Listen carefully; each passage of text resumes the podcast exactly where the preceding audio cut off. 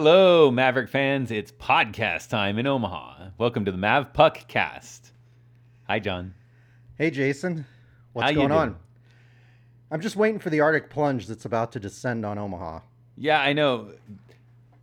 I looked, it was like a quarter of an inch, and then it was a trace, and then it was like a half an inch, and now they're talking like two inches. I'm like, oh gosh, we're gonna go through this again. I'm we're gonna record a podcast, it's gonna snow a foot. Since we're recording the podcast, I'm honestly kind of shocked that it didn't, you know, snow today. So we have to make this the fastest episode ever. The so fastest John episode can I can get here. home. Bridget's like, Bridget's like, I hope you get home before the snow. And I'm like, when's it gonna snow? And she's like, nine o'clock. And I'm like, I'm getting out there at four o'clock to record this. She's like, I know how this goes. You guys spend at least, you know, an hour ahead of time talking about topics that never appear on the show. So I was talking to Jason before this. We need to record that, and then we, you know, for our, you know, for our donors and sponsors someday when we have that, they can listen to us chat about all the other, you know, UNO hockey related stuff that doesn't make the podcast. Watch for our Patreon account. Watch for our Patreon accounts. Please donate and not make us so poor. So we can afford stuff like hockey tickets.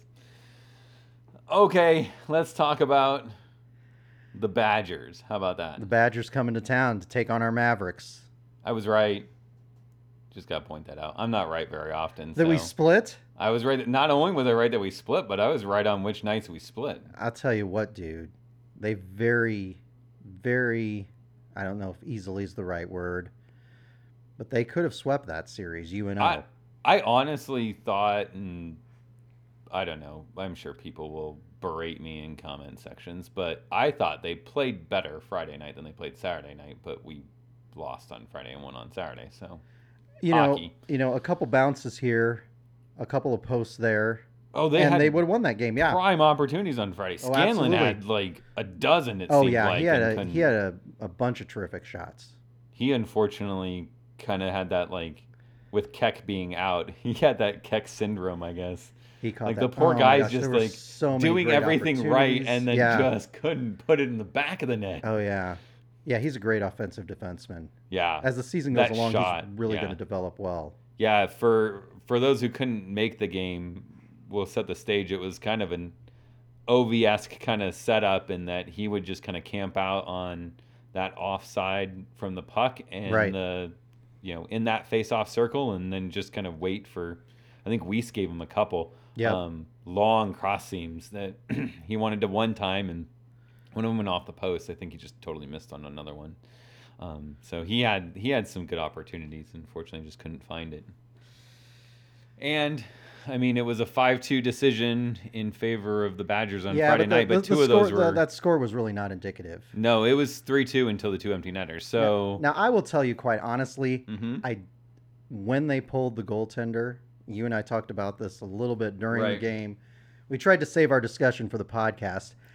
I would not have pulled the goaltender right then. Yeah, they were they were right close, somewhere between 90 seconds and two minutes left in the game. Now I understand. yep. I, I understand. There's no perfect time to pull your goaltender. I just want to qualify this by saying that. However, UNO hadn't really established themselves in the offensive zone at that point. They really didn't have control of the puck the way I thought it needed to be. I thought they pulled Saville to get the extra attacker on the ice too soon. And when you haven't established yourself in the offensive zone, it doesn't matter how many extra attackers you have on the ice. There's a better than average chance that that's going to end up a goal for the other team. And it did. I yeah, I don't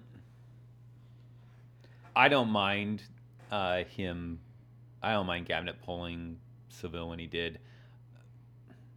I think that good coaches recognize kind of where their team's strengths are, and with the way that play was going, we're just eh, just in general, we're not really a possession team.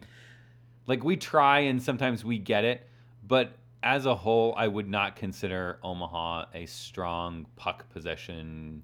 Working team. around the offensive zone type of team. Right. You're looking at oh, So- oh, UNO right now as being, you know, they kind of tend to score in transition is probably what you're Yeah, looking at a they they more. score off of rushes, and so right. for me, from a coaching standpoint, I would say I'd probably do the same thing with this team that Gabinet did, in that you pull him even if you don't have it. Now, execution is where it comes down. I would have rather seen too strong on the puck so that you try to force an errant pass, you try to force a turnover, you try to force, you know, something. Bring the extra attacker into an open lane to try to kind of deceive them to think Right. this is my out and like you said on in transition off of that try to get your scoring opportunity and it just was such that we were a little bit light a little bit weak Yeah. off off that Yeah. That puck and both times that we pulled them it was pretty quick that they put the puck in our net. Now, see, me just being a little bit more conservative, and Right. careful on that. I would have waited till about the 60 second mark. I would have tried looked to see if the team would establish. eh, Obviously, this is a situation that the team has not been in this season, so this was obviously something new. And when you're Yeah. dealing with a team with a bunch of new guys, we haven't we haven't seen this yet. right I would have waited a little longer because we had just gotten the the goal to narrow the lead to one Right. goal, so it was three to two at that point. We had momentum on our side. I would have waited a little bit longer. It's a minor quibble. Eh, I don't But I even would've know like I don't even know if I'd say it's equivalent because I don't think eh, as you mentioned when we kind of started this discussion Right. that there is no good time to do it. So it's really just a it's a feel from guys who have more information than those of us in the stands. And there's a lot of people that I've seen say, I would do it, I wouldn't do it, I would do it differently. And I, we're both saying the same thing. Well, and that is one thing to we point have out, though. limited You- information. You, and I, well, Mm-hmm. but, and in many respects, maybe we had more information because we're sitting. You we got a bird's eye view at Yeah. center ice, sitting up in the second tier. We can see what's you know going on, kind of ice sheet all the way across. Whereas the coaches are sitting down there behind the bench, so they can't see some of those things set up the way that we can. So it's possible, just looking at it from up there, it looks a lot different than when you're down there. Yeah. But they know their players, they know their system, they, you know, I'm not going to I can say that I would do something differently, but I'm not going to say that Well, hindsight's right or wrong, right? Hindsight's always twenty twenty, right? oh, of Yeah. course. And it's just it it's just not a it's not a right or wrong decision. No, because here's it's here's the thing, and just kind of kind of playing devil's advocate to my point of view. If you Well- don't pull him, and Right. UNO isn't able to get any pressure in the offensive zone, then you're like, why didn't you pull him sooner and get the extra attacker out Right. there? What if you, what if you don't get you know zone time Sure. possession until 30 seconds left, and then you don't have enough time to establish anything? I, you know, what if it goes the right way? What if you know he comes off and it's an errant pass and Ward picks it up and fires Right. it in and the game's Right. tied? then you look like a complete genius. Yeah, Right. totally. I mean, it's it comes like I said comes down to execution. I Right. think I think more so than the decision, it was the execution Right. of the team. Probably because we haven't. Haven't Been been in that that kind of situation this season, and we got a lot of new guys, and Right. so this is this was a good learning moment, and I think uh, we'll see we'll see if we run into a situation like that this uh, upcoming weekend at Western. So yeah, Yeah, but anyway, Friday night was a great performance. I it was really- a physical game. Both nights were game. really physical games. yeah, I mean, this was this was probably one of the more physical games I've seen Yep. for non-conference in a long time. I mean, this was more physical than some conference games at times. There was there was a lot of extracurricular pushing and shoving uh, throughout There the was. game. Um, Saville went down at one point in time on uh, cross the crease move that uh, caught an elbow to the head. They went back Yep. and reviewed it and ejected uh, the Wisconsin player. is it just me or Um, does it seem like some of these teams are really interested in kind of running uh, Saville? You know what I'm saying? Uh, I would. It, coaching on the other bench, you, you've got to get in his head. Yeah, I mean, he's he's a good enough goaltender. If he sees it, he's probably going to stop it. right.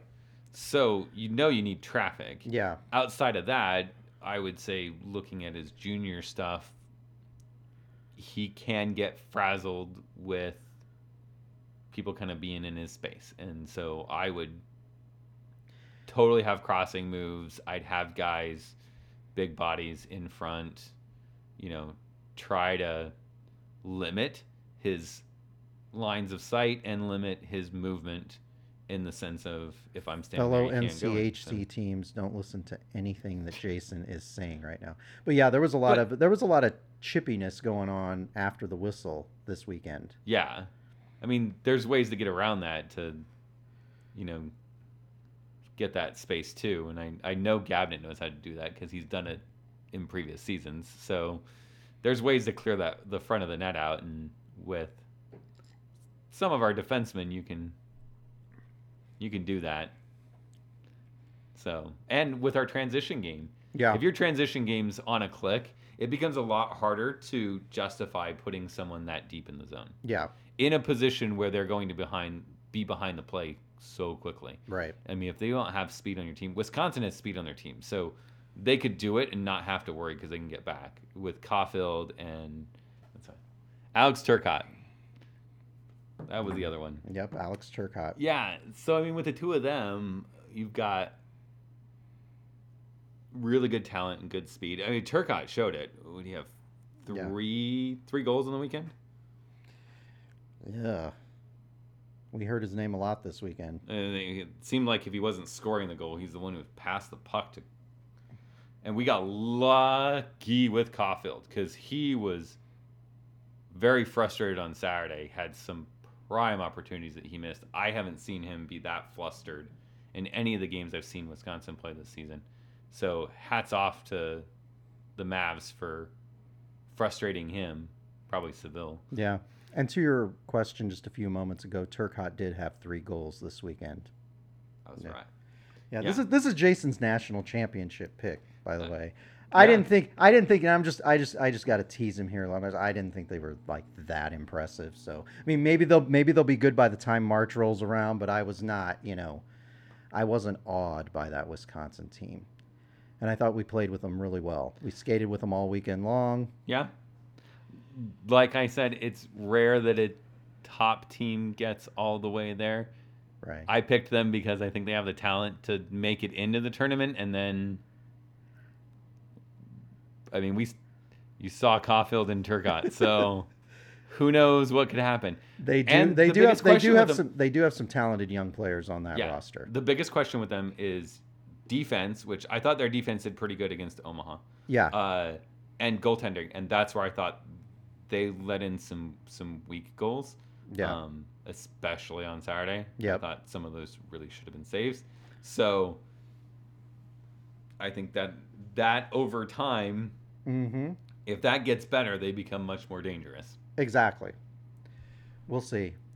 I'm, I'm hoping I'm hoping they turn out like Boston College last year because Jason picked them and it was a complete dumpster fire uh, out there in uh, in Massachusetts. So I just you know I just want to be able to tease them all season long. So uh, Wisconsin, if you fold to the rest of the Big Ten, I won't be disappointed. John will be happy. I'll be happy. I'll be like, yeah, well, that's Although that's we what I get although we going." did we did beat we did split with them. We did beat them on Saturday night, so we kind of need them to do fairly well to help our uh, pairwise ranking comparison later on. So yeah, it was it was a great weekend for the team. Saturday night, just talking a little bit about that. I thought UNO came out on fire. I thought they played really well.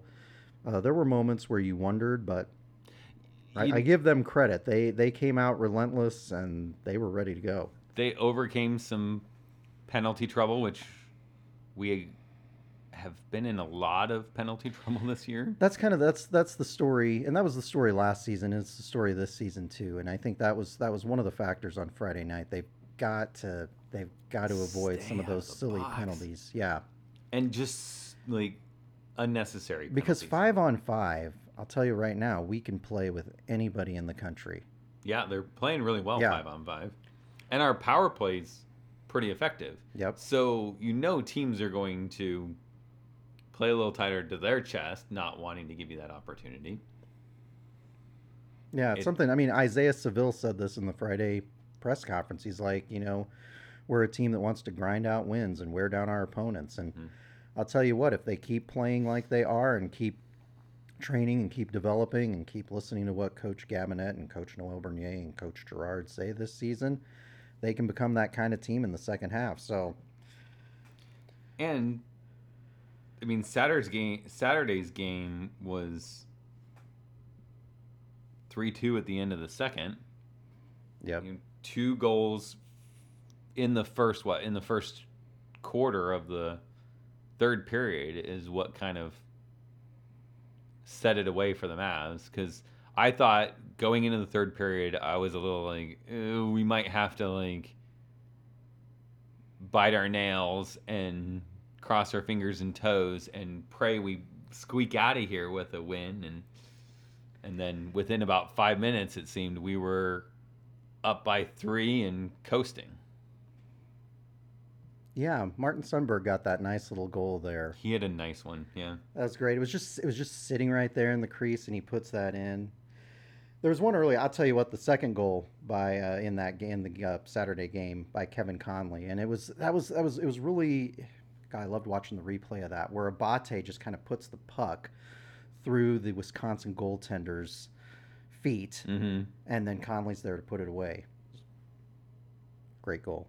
i loved the third one weiss kind of did what weiss does and Yep. my favorite part was the air, his his confidence seems higher this season than was He had a last year. great weekend. He makes had the great pass weekend. from from the kind of coming out of the corner around the back of the net, uh, and it goes out to Abate, Yep. and it just I was watching Weiss going. He hasn't even shot the puck yet, and you're Yep. like gloating that it's going to be a goal, and sure enough, it's in. And he's just like it was just that confidence of like, I g- he gave him the puck in a prime scoring place Yeah. on a, a guy who's got a hot stick right now, and Yep. it worked out the way we wanted. Ends up being the game winning goal. So Abate is leading the NCAA. His fourth game-winning goal, leading the NCAA.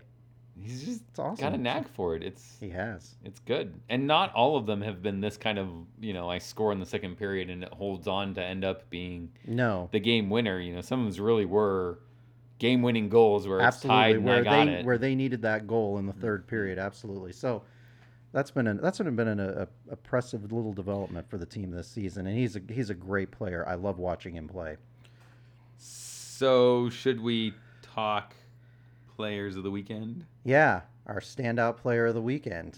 I'll let you go first. Since I stole the one since you we stole my player of the weekend. But I- yes go ahead. I did ask you if you knew who you're going to pick and gave you a chance to steal. you knew i was going to say i didn't want you to have to come. I, I yeah. I come up i wanted with to you know i wanted to toss that up to you and let it let you spike it down so. Nolan Sullivan, I nolan would say, sullivan.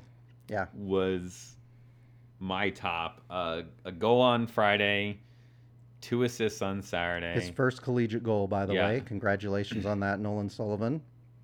Keep that puck.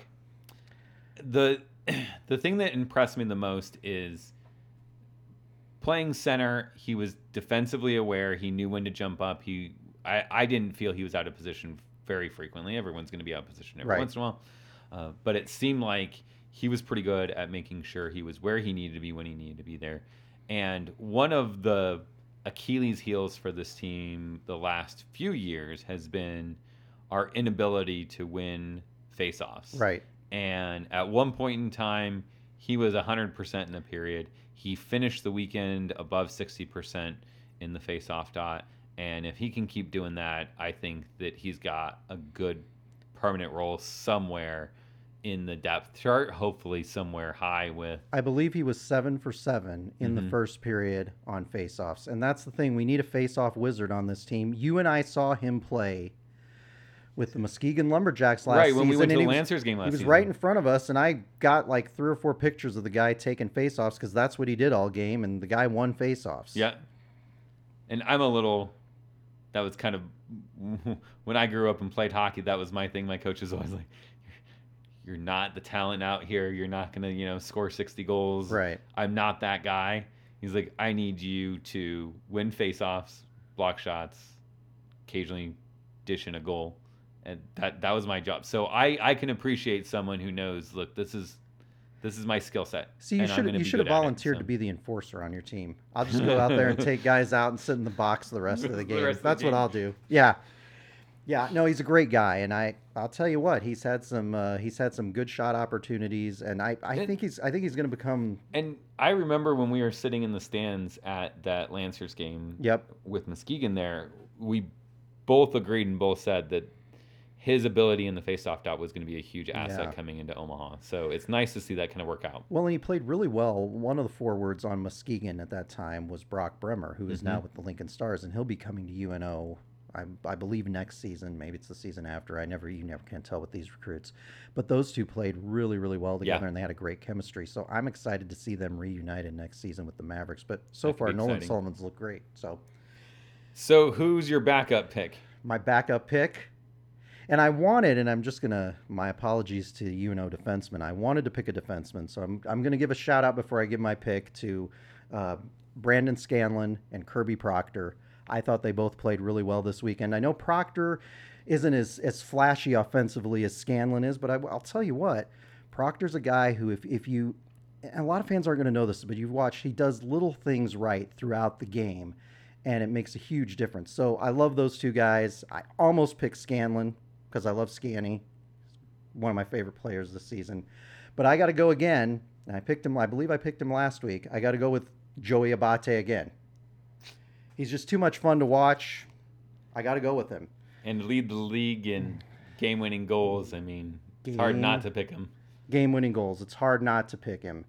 And uh, your friend and my friend Kevin Shreves said this about him this morning on Twitter. He said he busts his ass every shift. I respect that. I agree. I respect that too. He's so much fun to watch, and he's been a difference maker this season. And and of all the recruits, we weren't talking a lot about him coming in, but but Yeah. I I'll tell you, he hustles every play, and he puts himself in a position to to score and to make a difference. And I've loved watching him this season. I know you've enjoyed watching him, and I think Yeah. he's becoming a, uh, quickly become a fan favorite. And I think when we talk about Coach Gabinet and his comments about, you know, play the right way and put in the work and the work ethic, and you know, we hear that a lot in, Yep. in press conferences and and media events and things like that. And I think that Abate kind of exemplifies that. You know, Exactly. like this is the kind of kid that he didn't come in here with all star expectations, um, but he's willing to do what he needs to do day in and day Exactly. out to see this through and, and to produce and, and be part of a winning team. And, you know, he's a, a big reason why we sit where we sit in the standings and have a lot of, I think his fans should have a lot of excitement and yeah. expectation for the rest of the season. there are a lot of as as one of Bridget and I, our, our friend Brandy Teeter said, it reminds it reminds us of watching uh, the UNO teams of old. It reminds us of those teams from 10, 12 years ago. It's they're a lot of fun. They're not perfect, but they work hard. It's a lot of fun to watch them. So great job on the weekend. I still think they could have gotten the sweep, but I'll take a split against Wisconsin any day. So that was a, a great weekend for them. So we had some nice additions to the fan experience this weekend. Yeah, Uh, we had a new hype video. the new intro video this year, It was pretty pretty nice. pretty nice. What do you Yeah. what do you give it? Four Uh, Rotten Tomatoes, five Rotten Tomatoes. What are we doing? Can we say Rotten Tomatoes? On a scale of what? Then we just get a like copyright flag on us. Yeah, we are. Never Yeah, mind, yeah. Don't do that. We don't want Rotten Tomatoes coming after Okay. us. Don't listen to anything On we're saying. Rotten Rotten Tomatoes. Tomatoes. Yeah. Yeah. So what on a scale of what? You want me to give it a letter grade? You wanted me to give it on a scale of like one to five stars? Scale of one to ten? What do you want me to give? One to five hockey pucks. One to five hockey pucks? This is a hockey podcast. We I'll give I'll give like, it four hockey pucks. You'll give Why it four not? hockey pucks. Yeah, I don't. I don't really. I, I'll be honest with you. I'm not a person who really gets worked up one way or another about the intro video. I mean, Yeah. I thought it was cool. You know, one of the things I will say that I liked, I liked the fact that it kind of it gave a little bit of a nod back to um, the Ak-Sar-Ben Properties original original being, which was as a, a racetrack. That was a huge tourist attraction um, here in Omaha years and years ago on the Ak-Sar-Ben property, and then. Uh, they also had like a, a, an arena and ballroom, and the Omaha Lancers played in the arena. And if those of you out there listening never got to see an Omaha Lancers game at Ak-Sar-Ben Coliseum, it was great. It smelled of, you know, cigarette butts and stale beer. And it was just this really blue collar, you know, you know, rough and tough Right. atmosphere. It was great. it And was they an old school barn. yeah, and they had yeah. like a sellout streak for years. They were like the the Nebraska Cornhuskers of hockey here because that was the only hockey entity, and it was great going to a game, and that's part of what led to UNO developing their program. They saw they could be viable, so I like the video. That was good. I I think I go with you. I don't I don't really. I don't know what I like. I don't know what I'm expecting. No. I well, I don't I don't know what to compare it to. That's my thing. Is like I think it's on par with stuff we've had before. I like Yeah. you. I kind of like the idea that you you kind of tossed back to, you know, early days in the program. I I always think that's kind of a, a cool thing to do for Right. the, the media people that, that Exactly. there to be. You know, something we haven't talked about that I actually think is kind of cool is the new graphics that they have when they introduce the players, like the starting lineup and stuff. Those are cool. Yeah, it's it's really nice really because like it has the their little animated signature. Yeah, that's awesome. And it has the flag of what country they come from. Which that's really helpful too. That's nice. Yeah, I like Mm-hmm. the one thing, that. the one thing I wish it had is I wish it it had their year in school. It used to in last year, but I didn't see it. See, I don't know. I haven't studied it. There's there's some information going up the side of the Yeah. image, so I haven't. When I looked at it at the last game, I didn't Okay. see year in school on there, and, and maybe that's where it is, and I just overlooked it, and and I will study that there, at the next home series and think- see if it yeah. uh, tells because I think that's class they are. that stuff's pretty pretty cool introductions. Yeah, for- I know. I love I love the little stuff, so signature thing they have there. Yeah, I think that's that's great. Yeah. It's a nice touch. Uh, we also had some, well, I don't know. Bax Arena's kind of become a. No longer a non-smoking facility. You could say. uh, No, yeah. Do you call, do you call can you call that? Yeah. So Baxter Arena is now vaping apparently. we're, we're jumping on the vaping trend. yeah, the, the rest of the world is jumping off. Baxter Arena is jumping on. So what do we call those? Do we call those fog machines, fog horns? Well, they did have a horn. They kinda made it- they kinda like a- Did, was it? Did they just sound the arena horn, or did the? Do they actually have horns on those I think that they no. I think that they made. I think they actually have a I think they horn made the on the, noise. fogger. Yeah, I think it's. I think it's with the, the the pressure or whatever of the fog coming, and they have these in all four corners, right down by the the goal. Right.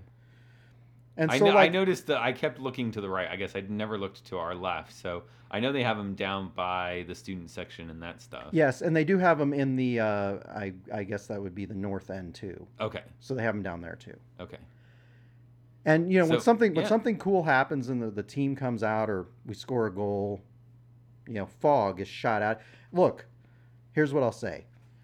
For a year, I look, I'm the guy who runs the Devils fan site where people complain and do all that stuff all the time. So for years, everybody's, you know, over the years, everybody's like, oh, we got to do more to enhance the atmosphere and make it a better atmosphere. And then a lot of times they'll try stuff and everybody's like, well, we wanted a better atmosphere, but we didn't want that. That. You know, so in this instance, I'm just going to say I'm glad that they're trying something new. I'm glad that they're trying something to make it kind of a fun, unique environment because honestly, I haven't seen those at any other college hockey venue I've been to.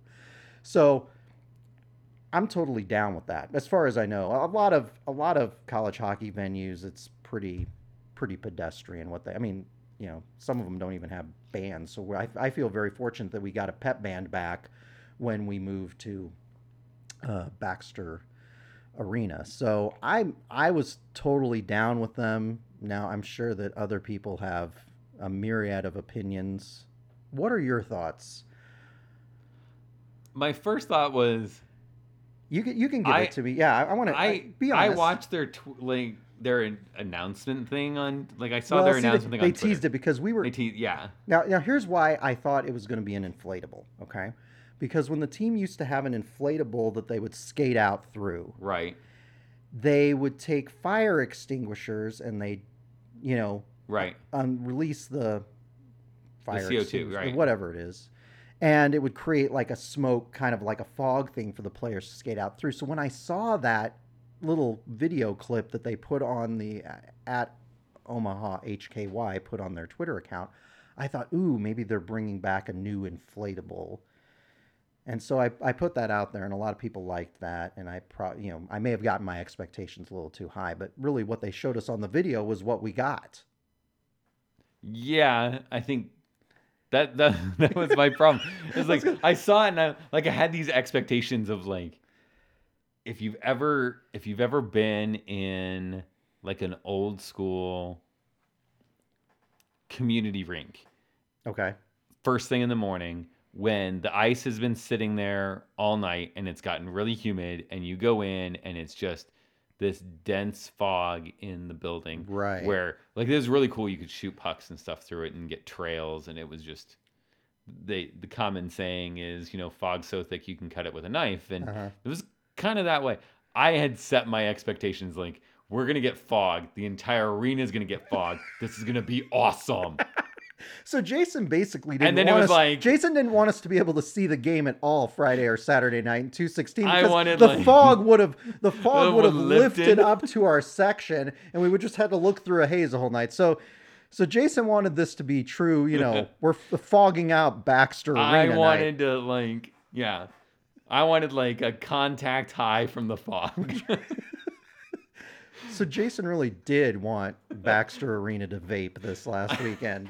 I mean, I wanted you're gonna do this like go all out here, So and we didn't get that. Well, so Jason's That was, like, the first time it Jason's went off, I'm like, recommendation would be eh. that you just crank those things on and leave them on for about five minutes. And Or the other thing I thought was I the timing of it. I I wanted him to be like over the top annoying when right when we scored a goal that end of the rink just that end of the rink and just blare him for with the like, with the a smoke, minute or something. fog Just stuff a- just coming out. just really and like shine some lights through it and stuff and really make it like You could kind of when have we like the score laser it's like lights this huge deal right Well, see, maybe they should have gotten the things that shoot out the flame. yeah You know, you've seen those, awesome. where, where you can feel the heat Fire. four sections away.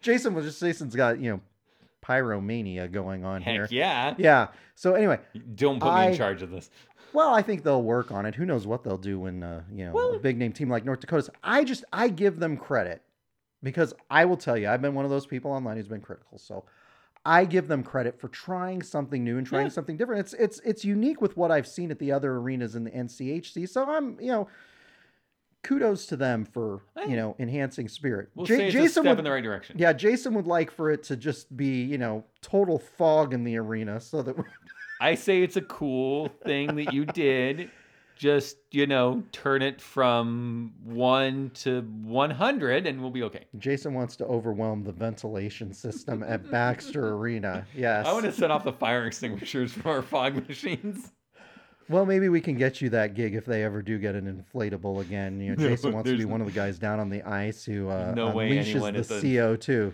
no one they're no gonna let you way anyone that. there's stupid enough to put me in charge You of know, things like I that mean, if they if they offered one of those things like Ohio State does, where you can, you know, get a tour of the locker room, maybe they could let you bid on, you know, shooting off the fire extinguishers if they ever do that. But I will say, I give them credit. god I- someone overbid jason Yeah, I mean, I don't know whose idea it was, but I I give them credit for uh, creativity and Yeah. trying to do something fun, and I I hope they continue to make enhancements to the game atmosphere throughout the season because that's something they need to do because otherwise it becomes stale after a while. So And part of that is they're announcing the referees in the ice are announcing penalties and calls and goal reviews and, That- and that's things new like this that, year, yeah. I really like. I like too. I like that. having that explained. Yep. Yeah.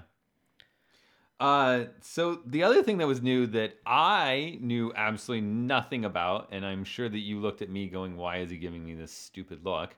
Uh, was apparently we're recycling old milk cartons. Yeah. So you were not back. You were, you were I- not around back during the day when we no, had this was this was milk jug noise shakers. So yeah, in the north um, north end of the concourse, um, near kind of the main entrance where the the team shop is and that kind of stuff, they had a couple tables set up with milk jugs from Hiland Dairy. They were empty, by the way, because you're not allowed to bring They- in liquids. They yeah, they they were not full of milk. They were not giving away milk that had been sitting there for two and a half hours, you know, in you know room temperature. That would have that would have been that they brought in in their clear bags. that would have been uh, that would have been a, a food poisoning waiting to happen. But anyway, but anyway, so back in the year 2000, and this was this was back when UNO had started their uh, early season tournament called the Maverick Stampede, and the Maverick Stampede came about because Mike Kemp had been involved. Uh, he'd been a longtime assistant at Wisconsin, and they had the Badger Showdown at holidays every year. And so he wanted to do a preseason tournament, and UNO was able to do it because we were Alaska's travel partner in the CCHA. So because we played at Alaska every season, we got two exempted games. So the Stampede was kind of our two extra exempted games, and so that's why we did it. So that first year, um, Country Inn and Suites was the sponsor. I was out there at the news conference because I was on the Blue Line Club board of directors at the time, and the opponents that year it was it was a good slate. We had Boston College, we had Notre Dame, and we had Niagara.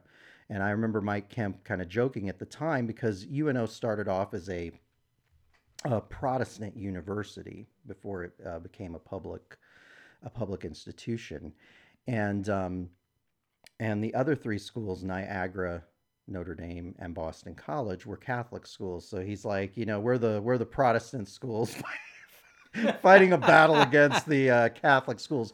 But one of the things that they did was they introduced these milk jug noise shakers. So as part of the Blue Line Club board, we went to a we went to a, a kind of a, a an, an, old building that had kind of warehouse space, and it was between uh, 50th Street and Saddle Creek along Dodge, and I was on the south side, and I can't remember what the building was. I don't know if it was a building that was for sale or lease, and one of the Booster Club members maybe owned that building. But we put together all of these uh, milk jugs from Robert's Dairies, and they had a special Maverick Stampede sticker on it and then there were these little round circles that you could fill with special Maverick stickers that they would give you after games. And I think maybe it was after games that UNO won.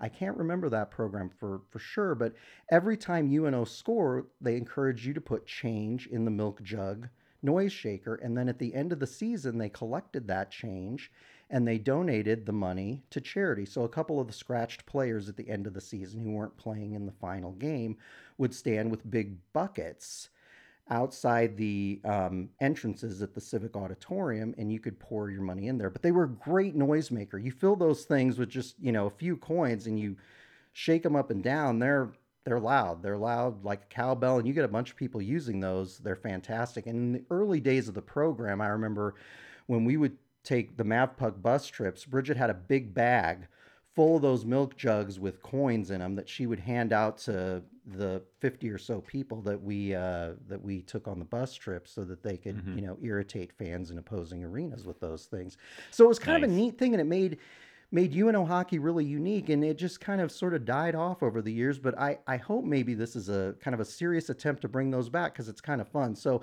a lot of people don't know the history of that and uh, if, if you have any questions for me I would be happy to answer well so I guess obviously not. I mean, I get the concept. Yeah. Um, did they prom like did they did you promote it from the Blue Line Club? Did you yeah. It was like announcements so, or something so here's the, the thing. I think or? I told you, and I, I skipped this part, but I think I told you we put together we put stickers on right. like eight thousand of these milk jugs, and then we right. put and then we put a little note inside the milk jug that explained what exactly you were to do with the milk jug, and we put them out on every seat before that that first Stampede game so that fans would know what to do with them and try to make an intimidating atmosphere. So yes, it was definitely promoted and it was promoted throughout the season about, you know, adding new change to your milk jug when UNO scored a goal or UNO won a game. I can't remember and, exactly what the I mean, that's obviously not having been around back in those days. Right. I don't know if we were even in Omaha back then. What years did you say you did? 2000 was the first year yeah, when they really we weren't here yet. Yeah. So, as a comparatively new fan yeah. of UNO Hockey League, the explanation of what's going on, I think, is lacking, and it kind of makes me worry if if this is just a it, it's going to end up being a dud because they're not really putting the power behind it. They just have the table sitting there, yeah. And quite honestly, until you're doing your story now about it, like I didn't know that it was a charity thing because th- that's cool. Like put the money in there, and at the end of the season, you can. And again, I don't know if they're doing know, dump anything. it on the ice or something. I don't know if they're cool. doing anything charitable with it now or not. I, I don't, don't know. Any idea. I don't know. but know. that's that's a good question. Is why not? Jason wants promote it to, on the big screen. Jason wants you to promote it like you promoted it almost 20 years ago. It's uh at least just let yeah. me know. You know, grab a jug, fill it for I don't know, kids with cancer and St. Jude. I don't know what you're what you're supporting. Like, tell me what you're supporting because I think a lot of times like you make it as noise maker. I'm like, yeah, I got you know, I, I got my cowbells. I'm okay, right, right, right. But then you say like, at the end of the season, we're gonna give the money to Kit. heck yeah, I'm getting involved in that. Yeah, exactly. And that was the early years. That's why it worked really well, and that's why people would bring those things game after game. And the thing is, when you're shaking those jugs with a bunch of change in them, and people would put washers and other. I mean, they wouldn't donate that, you know, the Right. non-money, but you know, they would have to like, you know, duct tape the bottom of the milk jug because after a while of shaking those things, you know, the bottom would pretty much deteriorate. So, but they promoted it really well back then, and and uh, it caught on pretty well. I mean, there were some people, you know how some people are, they're irritated by noisemakers. Also, some people were just kind of pissed off by the milk jugs. But this one, they just kind of had a table with some set out, and I don't know if they just had those ta- that this weekend because they had that president's reception. Um, on the practice rink for people who donate over a certain amount of money. I don't know if it was just for them, kind of as a fun thing, and then they set them up in the lobby, or if those are going to be there every week. I think it obviously something like that works better if you're going to set one on every seat in Baxter Arena and you do it before a game that's like a big series where you know most of the seats are going to be full. Right. You know that type. It it it's hard to know. I don't know. You know, you're one of the you're one of the you know modern people today who Right. probably doesn't carry money around, so it might be hard to get people to put change. Oh, I have. much. Yeah. I mean, I have. We have change here in the house. I will certainly mm, Jason can have talk. some, but Yeah, no, I'm not. I don't Jason. Yeah, Jason would like to do Apple Pay everywhere or whatever the heck he's doing. Those of us who are old school who still like you know cash, we would have change to do that. So. Do I so get to say yeah, so boomer so now? we will. I'll talk about it a little bit more as the season goes on, but uh, but I thought you might enjoy the history of that, and the, some of the fans out there who are kind of new to UNO hockey and are younger fans might enjoy that. So back in the day, back in the old day, kids, back in the old days. This is totally the okay boomer section of the yeah, Mad I, Podcast I know, today. right? Yeah, this is John likes to talk about the olden days. So, yep. But it was kind of cool to see him back. It it, Yeah. it reminded me of that, so I'm I'm Well, happy to be able to explain that to you. Sounds like an awesome idea, and I Yeah. appreciate the. And I'll tell you what, those, those things are loud too. They they I can imagine. and it I mean, until you get the unique- jug full, and then it doesn't make any sound And much at all, like right? much like our fog noise dispensers, it's kind of one of those unique things that was uniquely UNO back during those years. So it was that was kind of fun. So I like a loud arena. I uh, yeah, anything we go to, I just. I've had plenty of friends who said that their problem going to see Arizona Coyotes NHL games is that it, that arena apparently just isn't loud, it's dead.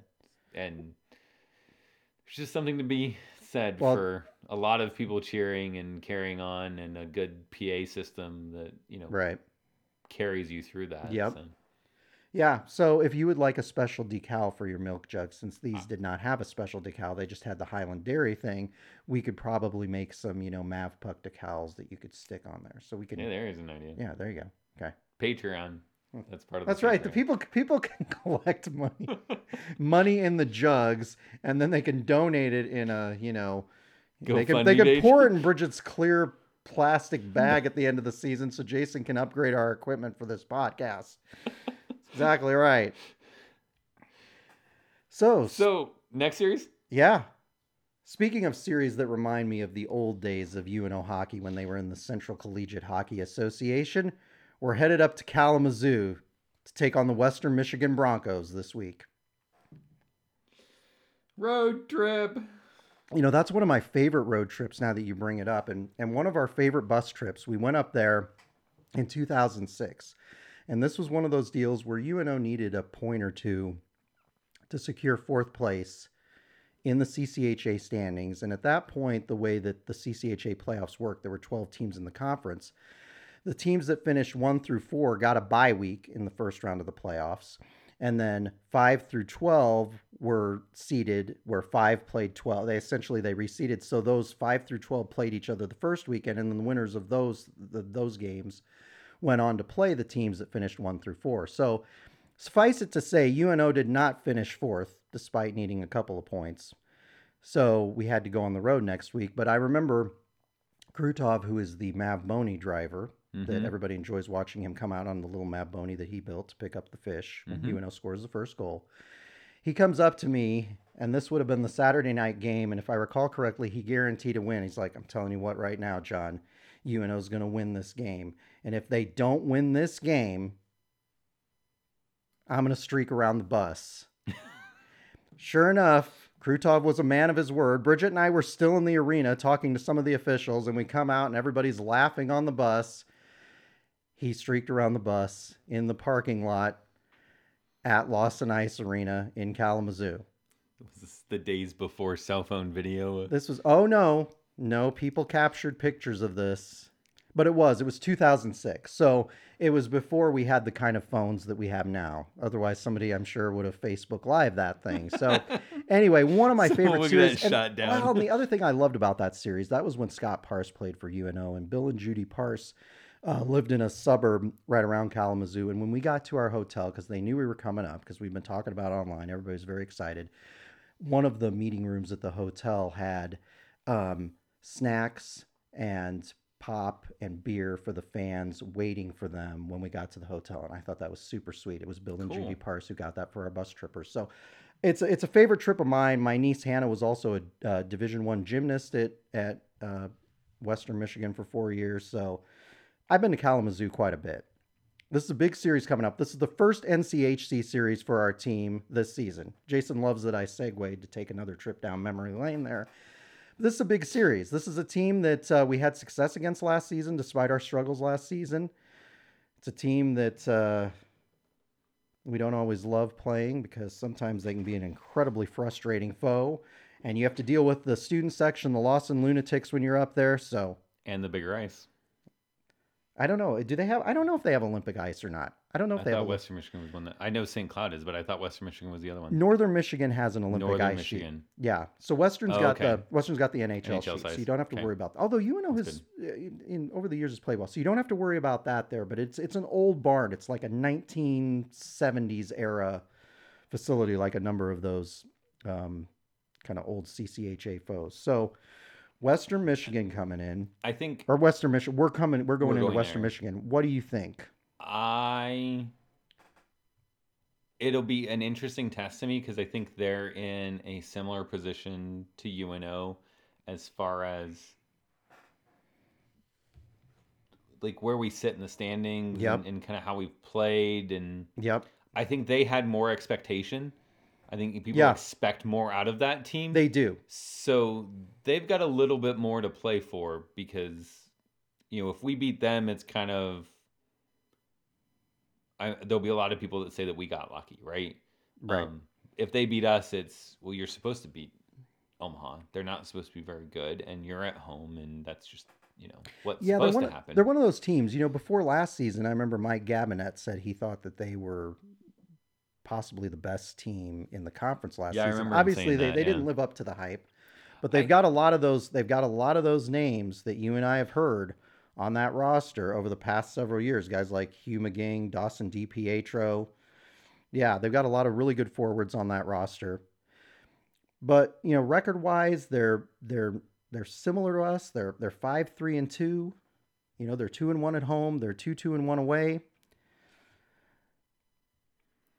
I don't know. This You- is this is a tough one. I mean, you know me. I've I basically, other than that that trip out to Ohio State earlier in the season, I basically picked UNO's going to sweep every series this season. So So the things to to look at for me is they tied Ohio State in their their game against Ohio State. yeah, and then the they finished the icebreaker with Bowling Green, and then they have a yeah, home they, and they home beat they, and they beat Bowling Green five to two, and then they right had a home and home against Bowling Green, and they lost both of those games. right.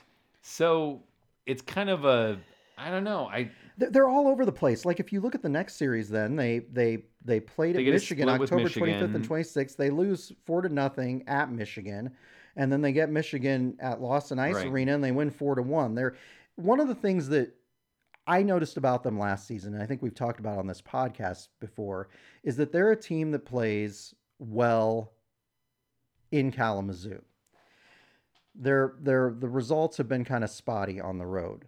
Although they did And- go out and have a good series at Colorado College, and I watched Well- that on NCHC TV. But again, yeah, I eh, thought that they they had a good Friday game. They let up on Saturday. well, and the thing was, Colorado College was up in that game on Friday, and they just came back and you know unleashed a string of goals. the part that worries me is is that they had a home and home with Ferris State, Right. and they did they did well at home. They did really well on the road.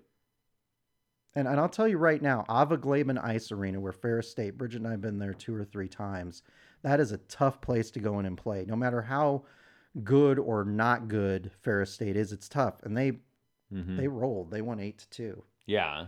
So I guess the question is is how do they rebound from that? Like you're on a high point. Yeah, You know, you played a good series, you played both home and away. You took care of business. Now you've got UNO coming in. I think I think they're going to take prior us- to this, prior to our Wisconsin series, Western Michigan is probably thinking like this should be a team. we should, should be able to beat. beat at home. The problem is though they struggled against us last season in a season mm-hmm. where we only won nine games. So you know what I'm And saying, Jason? This is they, they might they might be motivated here. It's kind of a classic Andy Murray team too. Yeah. they're a bit of a trap team. They're they're a bit of a, a push and pinch kind of old school. They they play kind of a like- physical game. Yeah. Yeah, it's a lot of you know. It's a lot of a puck movement exactly. progressions. And, but they've got They- a, they've, they've got a stable of really good forwards. Right. And that's you know And so, can we can we handle that? Is the question. The Right. way we played against Michigan uh, or Wisconsin this past weekend makes me think that we can go into Western Michigan and take care of business. right. I don't know that that means we. I, I will say that I think we split. Yeah, I'm going to agree with that. I think we split too. I. So what do you think Friday? Or, I'm I'm struggling with. Do we win I- Friday? Do we win I, Saturday? I, you know, it's hard to say. I mean, I'm gonna say I think I'd say win Friday. I, I- think that we almost with you. surprise them maybe a yeah, little bit, and, then they'll just be pissed off on Saturday, and that that might. and they'll take care of challenge. business, and we'll just yeah. I mean, that the, I'll tell you what. Having watched a little bit of them this season, and having watched us this season, I mean, that could turn into the, both of those games could turn into a shootout between those two teams. They no- could also be one nothing games. Well, that would be really interesting for UNO to be in that kind of a game because we really have not seen that type of a game develop this season. I, I tell you what, it's it's hard to make it's hard to make absolute statements when you're talking about an NCHC matchup, Right. and it's hard to have an expectation whether you're the home team or whether you're the away team um, about getting a sweep of any kind. In this conference, that's just awfully difficult to do. So I think a split is a I think that's a reasonable prediction on the part of both of us. Do you think that's a good thing for this team? What do you mean? I mean, does it does it help us? Does it hurt us? Is it a wash? What do you mean if we split? Yeah. Well, I mean, you know me, I'd like to sweep every sweep Right. every game. but you know, I would say I think a split on the road is always the way that you want to go. You know, it's the old adage of sweep at home and split on the road. You know, we didn't sweep against Wisconsin, but we played well enough to sweep. Eh. I think I- I, think for your first non- NCHC series, you just have to have positive results. I mean, as long as we don't go in there and and have a, a result like uh, they did, uh, Western Michigan did against Ferris State last weekend, where they they rolled up an eight to two win on them. I mean, I think you know at that point, I think a split is good. If it's non-conference, I kind of think a split might be a question mark generator. You know, why did why didn't you get two wins? Well, Why especially if it's against a team like a, like an Alaska or a Right. Huntsville or that type of thing. This is NCHC. Yeah. To me, I think I actually think that a split's a win for this group. Because- Absolutely do. This young of a team, the question becomes, you know, where do we stand against teams that Yep. are in our conference? Yep, And Western Michigan is predicted to be one of the top teams in the conference right this year. better than half, Yep. right? Yep. So I think you could come away with that with saying a split, saying we go toe to toe with a team that's in the top half. Yep. If we can keep listening to coach, playing the way we're told to play, doing the things we need to do, doing all the little things right, then we've got a legitimate chance to prove John right and be a fifth place NCHC Fifth place team. in the. Con- I, I'll tell you what. Every every series we play, isn't that seeming like it's a more reasonable prediction? it gets closer and closer. It seems That's right. Well, we're five two and one right now. Yeah. Need to go in there and have success. I just I think we Uh, need to again keep. The, it's but it's again it goes back to the it's one thing to have success outside of the conference It's a whole nother thing to have success inside the conference. And that's what we haven't seen yet. We have not seen them against our peer institutions in the NCHC, and that's who we're going to play the meat of our season against. And they And need to they need to establish a tone early on Right. that they're that they're going to be a team that's going to be able to. Uh, They you know, need to be a force to reckon with. Yeah, because this is I don't know very many people who would argue against this being the top conference in NCAA hockey. in my mind, there's no question. Obviously, I'm biased, but I think just watching the other conferences and you look at the postseason success, and honestly, you look at the regular season success.